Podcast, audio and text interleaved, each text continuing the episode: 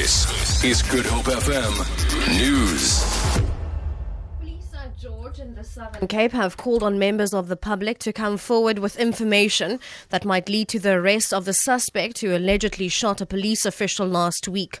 A 35 year old police officer was critically injured in a shooting incident in Thembalethu on Thursday night and remains in critical condition at the George Mediclinic. Police spokesperson Malcolm Pojie says Constable Trevor Lindua and fellow officer were patrolling the streets when the incident occurred.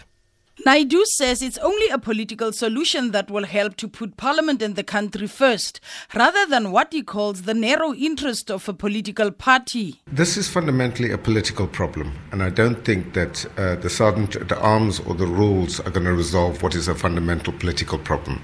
Um, the political parties in parliament, together with the presiding officers, need to find a political solution to this issue. He says they all have to work together to ensure that parliament functions properly. The police diving unit has now taken over the search for the 58 year old woman who went missing from her yacht at the Tugela River mouth in KwaZulu Natal.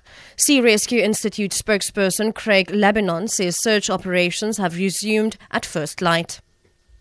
Details of a website titled The Last Rhodesian began to emerge on Saturday. On it, a chilling 2,000 word post filled with vitriol and racial hatred. It appears to be by Dylann Roof. We have no skinheads, no real KKK, no one doing anything but talking on the internet. Apologies for the incorrect soundbite. It's not clear if President Jacob Zuma will be in Parliament when the National Assembly debates the Omar al Bashir debacle on Tuesday.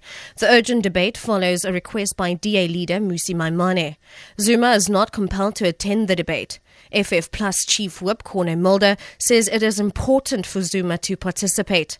The National Assembly will debate the government's apparent unwillingness to arrest the Sudanese president after the High Court in Pretoria ordered it to do so last week. Mercedes Besent reports. The member is still in a critical condition in the Mediclinic in George. He has been transferred from the George province. Apologies for the incorrect soundbite. And finally, two children and five adults have been injured in a shooting in Philadelphia when a gunman randomly opened fire on a crowd. Police say he shot at the people who gathered for a picnic. One of the victims was an 18 month old baby who was grazed with a bullet in the neck. The other was a 10 year old boy. The other five victims, aged 15 to 25, were taken to hospitals. In a similar incident in Detroit, one person was killed and nine others injured when a gunman opened fire at a party on a basketball court. The shootings come after nine African Americans were killed in a church in Charleston, South Carolina, by a suspected white supremacist. For Good Hope FM, I'm Sherlyn Barnes.